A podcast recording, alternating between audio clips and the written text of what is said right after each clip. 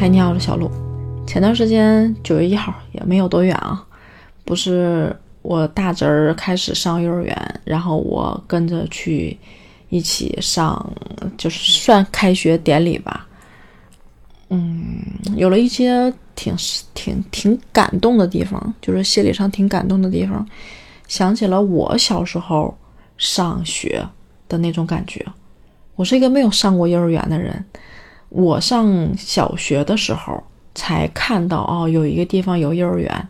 我那时候好想去啊，但是我已经过了上幼儿园的年龄，已经开始上小学了。看到那帮小孩在幼儿园里面玩儿，有什么转椅啊、滑梯啊。这种就是就是那些大大玩具嘛，羡慕的不行。那我那时候已经开始上小学了。我现在回想起来，我第一次上学时候的感觉，我现在还历历在目，记得特别深刻。我跟我三姨家的姐，我们俩差了三个月，嗯，差不多三个月吧。就她比她比我大三个月，我们俩是一起上的小学。那时候在农村也没有买书包，家里也没什么钱。我记得好像是我三姨给我们俩缝了两个布的那种斜挎的那种书包。现在想起来，好像是一个红色，暗红色，好像还带花边儿。我们俩那天可能就是那种感觉，好像手牵手就直接去了学校。去了学校就我记得好像排队，然后安排班班级。我们俩是挺想去一个班级的，但是最后没有分到一个班级，我们俩就分成了两队，去了两个班级。嗯，到了班级之后，往那儿一坐，现在还记得那些同学的感觉。然后大家好像简单了自我介绍，也没有介绍很多。然后老师会给我们讲一些上学时候的规则。后来很快好像就开始上课了。没有特别深的印象，那个时候就记得排着队，背着小书包，分班级，坐在教室，然后老师讲一些东西，不记得老师讲过什么了。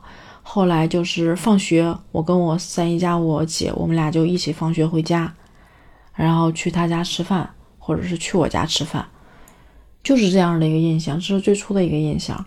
关于在上课时候的表现，现在记得我还记得特别深刻，就是。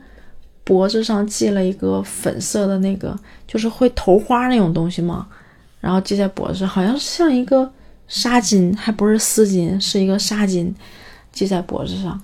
然后老师在那儿讲课，我就在那儿看着窗外发神。然后老师讲的东西我好像没有听进去，后来好像是老师提醒吧，让我注意听讲，我才知道哦，要要听讲，要好好听老师讲课。哎，那时候就是这种感觉，好像才开始。去听课，然后那个时候我还记得，我妈给我买了一件黄色的夹克衫儿。现在想想那件衣服其实还挺洋气的，有五颗扣的那种，前面是五个，嗯啊系扣，是那种扣眼系扣的那种。然后我每天那个时候还在学校嘚嘚瑟瑟的把它披在肩上，然后在学校里面还耍威风，拿着小刀比比划划的。后来好像把自己的手给割伤了，然后刀也找不到了。就是有一些碎片是刚刚上学的时候的记忆，那时候应该是一年级，什么都不懂，然后注意力也不集中，也不记得老师讲过什么。反正后来就是上学的前三年学习成绩也不好，还好有我爸给我补课，后来学习成绩才上来。其实就是感觉好像人生的另外一个阶段又迈了一步，也是因为我大侄儿其实想起来了这些事儿，会有感触。包括上学两天之后，我问我嫂子说大侄儿表现的怎么样？嫂子说老师跟他反映说大侄儿表现不好啊，注意力不集中，不听课，不听话，我会说这些。我就想起了我小时候，就是不懂，那个时候是不懂的，好多的规则是慢慢学习才知道，哦，原来是这样，哦，原来是那样，才慢慢的明白。